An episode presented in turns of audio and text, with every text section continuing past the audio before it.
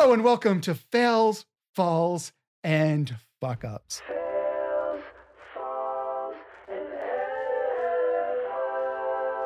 The show that bleeds for you so you don't have to. And joining me today is singer, songwriter, performer extraordinaire, Andrew Salgado. Andrew, how are you doing before I've gotten my hands on you? I'm doing good. I, I don't know how long I'll be doing good on the show, but I'm doing good. If you go by average, about five minutes. Five minutes. Okay. Let's see if we can cut some of that time down. So, you've been performing around, you're on tour promoting your new album, Mhm. but that's where you've gotten to. We want to talk about how you got there, but not about just the successes along the way, because I'm sure you've had a lot of them. You're a very talented person, but we don't care about that. What we care about are the mistakes, the scrapes, the pains. Right. Andrew, looking back, what hurt you? Oh, so many things. Th- th- th- You don't have enough time in your show to talk about all of them. I mean, I've I've I've trusted the wrong people. I've made a lot of just silly mistakes myself. I was on I was on a big interview. It was the first time in North Carolina, and uh, it was it was their major radio station, and I was told that it was being taped. So you know how you call in for for people who don't know, whenever they tell you it's going to be taped, there's like a little pre-interview, kind of just shoot the breeze, and then and then they go, okay, we're gonna do a countdown, just like you did. We're gonna do a countdown, and then we're gonna do this, and it was live, and so and so I called in, and they said, who do we have here today? And I'm like, hey, it's Andrew. I called, you know, ten minutes early. Um, you know, I'm here for like nine fifteen or something, whatever the case was. And they were like, oh, Andrew Salgado, all the way from, you know, and, and, and they were going into the interview. And because I had done so many that were that were taped, I was in that mindset. So so they were like, all right, let's let's uh, let's talk about the album. And so I was like, yeah, we should do that. And and, and I was and I was just shooting the breeze like what we were going to bring up live, you know. And they're like, okay, uh, what about uh, you know you're in town to put the Pickle Fest? Yeah, we definitely want to mention that. And, and and it was a whole bunch it was a whole bunch of stuff like that. And I didn't know it was live until they said, "Well, it's been fun having you for everyone listening." And I was like, "Oh God, Come see this piece of wood starring live on stage where he'll stare at you for an hour and a half. Right. My manager had this sign, shit, and apparently she was showing it through through like the window of like you're on the air, and I was just like, I'm just oblivious to the whole thing. Earlier on, you had mentioned about starting out and mm-hmm. trusting the wrong people. And I think, Yeah. especially with the arts, because arts is such a personal, individual thing, that it's hard to get a business sense to start out with. So I'd like to hear a little bit more about some of the missteps along the way as you were just trying to get started. Sure. It seems like it seems like every four years somebody tells me about the brand new social media thing that I got to do with my career, and I got to devote all my time to that. I remember when someone was telling me about Vine, and they're like, "You six second videos, you got to go do it, and just go do a whole bunch of stuff." And and I I wasted so much time doing that, and then Vine went away. And I remember someone telling me about MySpace, like you got to get on MySpace, and that's how you're gonna grow your fans, and that's how you're gonna do this, and you're gonna do that. And it's kind of funny to see the ones that have like withstood the time, right? The YouTubes of the world, and the Facebooks and stuff like that. And I'm, I'm not sure how many people use Facebook anymore, anyways. But I was going to ask, what was your Friendster game like? my Friendster, I don't even, I didn't even know about that one. I've never heard that before. You've never heard of Friendster? Oh God, that was that was pre MySpace, and that was Oh, like the first one to go away. So that would have been a hilarious joke Yeah, had you known. But I'll keep it in Uh, anyway. I can, I can, I can pretend really well. You know, I'm sure my Friendster would have been exactly like all the others. By the time I learn it, it's no longer useful. So when you were doing vines, did you find yourself going like, "How do I distill my music into six friggin' seconds?" Yeah, I mean, it's um, I do stuff like that today. It's like, how do I make a thirty second TikTok that's gonna make someone listen to the music, right? How do I? I kind of, I've gotten to the point in these last two months, and I don't know if that's why we have more streams in the last two months than we have in the last like ten years. I don't know, but what I do know is I just stopped overthinking. Like, I just started like posting. Like, I don't even know. So, uh, like, if you asked me what I posted last week from you know the stores that we visited and, and the the radio and the media and the and the performances, I'd be like, I don't know. I took I took like a I took like a video six second clip, whatever it was. I just posted it. Here we are at the you know Chief Records. We were there two weeks ago. They gave me a shirt. I fell in love with wearing the shirt. Um, and and I I posted a video when I was there signing a vinyl, putting on a shelf. But a long, long time ago, man, I would spend a lot of time just going like, okay, I'm gonna do like you know the beginning of the chorus here, and then you know maybe I should do this over here, and you know maybe I should do this Halloween video on Vine because like there was a there was a night where like none of the kids came, and so nobody you know we had all this candy, so I was I just like poured it on myself, trying to you know trying to do anything to get people to listen to the music, and I, I'm not someone who really enjoys attention. I don't really go out a lot. I'm I'm a very homebody kind of studio rat. So it's very difficult for me to to do some of those TikTok things or Instagram things. So I've just kind of fallen in love just like posting the music. And I love shows more than anything. I mean, I love I love being on stage. So posting an on stage video for me is just, that's that's more fun than anything else. Well, as long as you're touring, you're definitely generating a lot of content that you can be posted up there that is Mhm. organic. Yeah. For me, I doing the show where it's very much like you need to be on social media, you need to follow this formula, Right. and it's the same formula everybody gets. Yeah. Was there a break point in trying to work with it to just being yourself, or do you still find yourself trying to work within the confines of whatever the current methodology is being pushed out there? Prior to the pandemic, I was trying to think of all those things. You know, the pandemic kind of broke me in a way of just like, nah, I, I, I don't have time to overthink. I'd rather spend my time trying to get another show.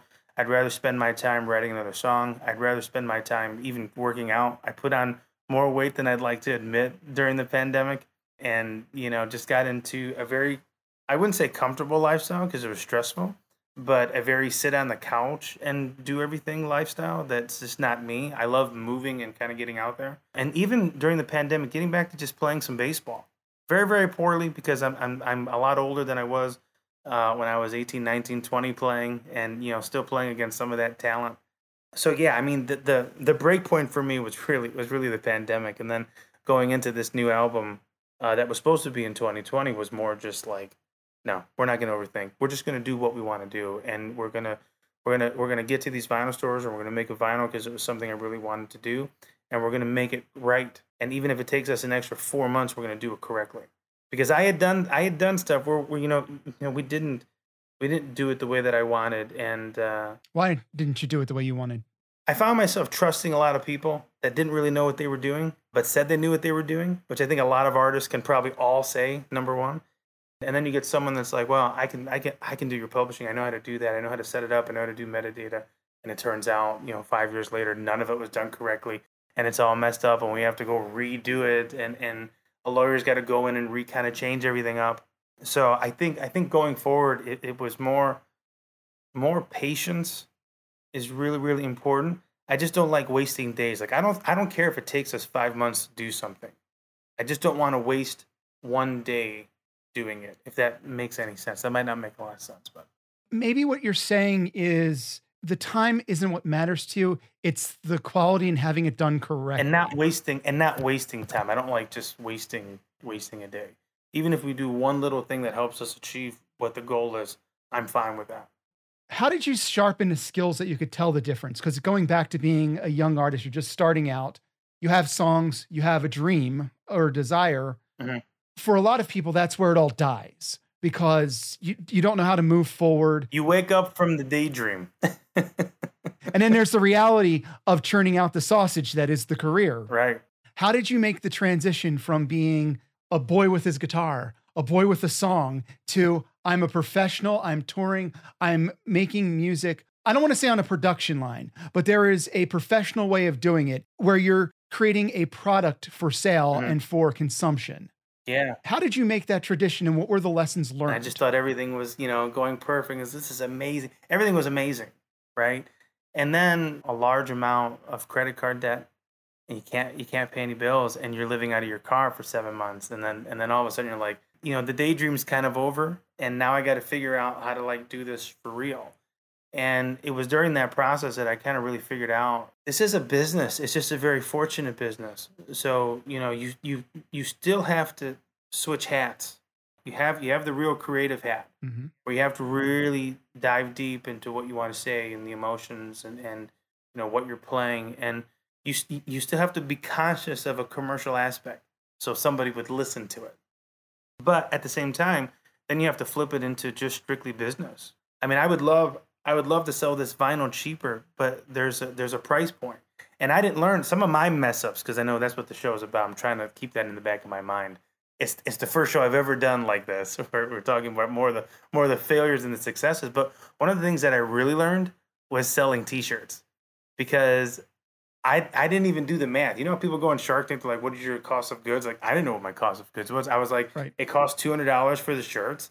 I'm giving them away, or I'm selling them for like fifteen bucks, and the shirts actually ended up costing me like twenty dollars, and then like twenty five with shipping. So I would I would spend like two three hundred getting them, and I'd lose money, Right. and then I would just order more. And after a while, I went, "Why am I broke? We're selling T-shirts like crazy." And then I went, "Oh, okay. I can't sell them for that. I have to go find them for cheaper. I can't make them from Hanes. Hanes was our Hanes was our first T-shirt, I, I guess, manufacturer, and uh, anyone can use them too. And, and they were they were expensive. It was amazing shirts, you know. And it was funny too. As we switched to the less quality shirts, nobody wanted those, and we couldn't order in large enough quantities to get the Hanes, um, you know, down. Now now we don't even really sell shirts as much because we wanted to switch to something that wasn't going to be so difficult. Like because we we never had the right size we needed. Whatever the person wanted, that was the size we were out of. And whatever they didn't want, we had like 15 or 20 shirts in that size. I was like, well, do, you know, do you want do you want this? you know? Can you eat a lot less for a few weeks, or can you eat a lot more? eat a lot I got you covered on either side, Right. but Yeah. we don't have mediums. And then and then we never had kid sizes too. So that was it was just like, oh, we you know, you know, can they fit in a small? So then so then we shifted we shifted to a journal because I'm I'm a songwriter and I love writing. And I love writing in journals. I actually use my own journal a lot now, which is pretty cool. And that's one size.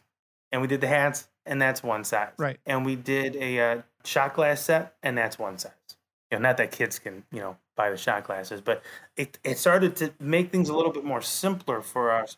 So so we didn't have to lose a sale number one and and we didn't have to overthink and spend just a whole bunch of time doing things that isn't going to help us. I mean, right now we need to be getting on as much media and getting the music out there as much as possible, not not ordering shirts and a whole bunch of other stuff like that. And I know a lot of bands have a lot of success with shirts. I don't I don't know how they're doing it because the math just doesn't make sense for someone like me. But there must be a way that it makes sense for them. You know what's selling better than anything is the actual vinyl. And that was and that was that was something that kind of like really kind of surprised me, you know, because I come from the CD era. I don't know how old you are, but right. um, for me, like I remember having like a tape player, and then very quickly it was like CDs, CDs. And I remember my cousin had like, uh, you know, she folded down in her car. One of those little things at the top of the car that you'd fold down the uh Yeah, the the, the shade and there'd be like 10 CDs in oh, more more than ten. And then she would like put like three CDs in like one slot or something, and, and you know, it's amazing. It's amazing how people how people say that you know texting is so distracting when they drive. Because I remember watching somebody look up for a CD, and, like go through so many. You know, I think we've always been distracted. You know, driving, and you know, I I never had anything like that because I would like fall in love with one CD. I I don't know if you did this, but I would fall in love with one CD for like two three weeks yes. and would just like listen to like all those songs. And for me, the early Keith Urban albums in, in the in the early two thousands, I listened to those so much that I'm sure I irritated many many people uh, that happened to be in the car with me, going like, "Why are you listening to this again?" And I was like, "Oh no, I just you know I just, just love hearing it, and and you know I want to listen to it again and again." Just connecting to the vibe. Yeah, I do that too. Since you are we've got a bit of this old school taste in music I think or if whatnot. you're if you're out there doing something, no matter what it is, no matter no matter the the, the angle, all that kind of stuff, I think if it's authentic to you, it really really works. You know, for me, I had to I had to really I had to really get to that point of like I'm not traditional country, but I'm I'm I'm a little flavor of this, little flavor of that, but it still is three chords in the truth. So there's there's still a country heart to it but but it's layered differently. And I had to I had to get to that honest point on my own of being okay with doing it. And I was nervous. I was nervous doing this press tour. I was I was extremely nervous uh, April seventh, the day before we started coming out, and and just going like, yeah, I hope everybody likes it. I hope there's you know, 50%. I, I, I truly believe for something to be good, half of the people have to not like it and half the people have to like it. Otherwise, it's not real. It's not real art. I don't think you're pushing it um, enough if everyone just likes it. That goes back to the whole thing. Like, I want to write the songs that are truthful to me, but they have to be commercial because, Mhm. to be honest, I don't want to go back to working at Wawa or uh, 7 Eleven Right. while playing on the weekends. And that requires a certain amount of Right. writing for the audience. Yeah. when you're trying to balance out how you're writing your songs, do you ever have to find yourself maybe scrapping something because you've gone, okay, this isn't authentic? In my trying to formulate this, this became Oh yeah. empty to this is not my voice. Yeah, there, there's a couple. There's a couple songs on the other albums that were that were like that, and I think I think what I was really proud about with this album is I didn't have to do that once. There were actually songs that we stopped recording because of that process and put other songs in. I mean, we had plenty of songs to choose from because we had two extra years to just write, and and and you know we we had released 86 volume 1 in, in 2018 and in 2019 started writing the next one with the, with the with the plan of recording it in 2020 but because we got almost an extra like year and a half i just continued to write. And so we had we had plenty to kind of go okay this isn't what it needs to be. Let's just stop. Let's just can it and let's let's try and record this one and let's try to record this one I think I think there were two songs on the album that weren't even on the original plan, and one was recorded the last day. The song called "Keep Coming Back." It was recorded the last day at two in the morning, and it was and it was recorded because me and my manager sat down and went, you know, this other song it just it just doesn't work. Like like it worked when I wrote it, but somehow down the line here we kind of I wouldn't say messed it up, but but it, just doesn't work anymore. And it doesn't work for me, and it's not really something I really want to put out and say and all that kind of stuff. And it was like, you know, can we can we track one like this late? Like you know, there's like there's like you know eight hours left of the studio time that we have on here, and and we just and we just did it. And it's and it's, it's, it's one of my favorite songs on the album. When you're making your music and you are recording and you're there, Mhm. Clearly you are a decision maker as to what goes on your album or whatnot. Mhm. Is it 100% you? Is it shared between you producers and your manager? Is there a um a, a brain trust that what is put on an album goes through? Yeah, this last album I got lucky because I actually was the producer for 13 tracks. So I didn't have to I didn't have to fight with the artist and the and the and the producer. But I had a really great engineer that I was able to throw stuff off of and get an honest opinion. At the end of the day, the decisions do do come down to me, but you have to be really good at not always listening to yourself and really taking other people's um, feedback and their honest opinion. You know, at the end of the day, if you 1000% believe something, well, then you have to go that way. But you have to be open enough to go, okay, let me, let me really listen to that. Let me take, let me take 10 minutes. Let me take an hour. Let me sleep on it. Let me think about it. Whatever the case may be, you have to do that because it can be pretty dangerous when you're the only one making the decisions. And you can just find yourself, you know, going down lanes and then later going on, well, why did we, why did we do this? I was like, oh, well, this is what you wanted to do. We tried to, we tried to reel you into these other ideas and go, listen, that's not going to work how you think it's going to work. So yeah, I mean, I have, I have a really good team around me that I trust, which is more important to me. So I, I, I, I use it, I use it quite a lot. Do you also go by consensus, like get a sampling, like I made this, and then you showed it to, for lack of a better way of phrasing it, like Yeah. 15 of your friends, and then kind of Actually, gauge- if they all, if they all like it, it's, I know it's not good. hmm, because I know I know they're all they're also different with music taste. So if I if I show something to my best friend Lewis of like twenty something years, and I show something to my fiance and I show something to my manager, and they all say the same thing, it's not gonna work. But if some of them really love it, and some of them are like, it's good, but that's not my really kind of thing, then I know that I'm that I'm I'm closer to what I want to do.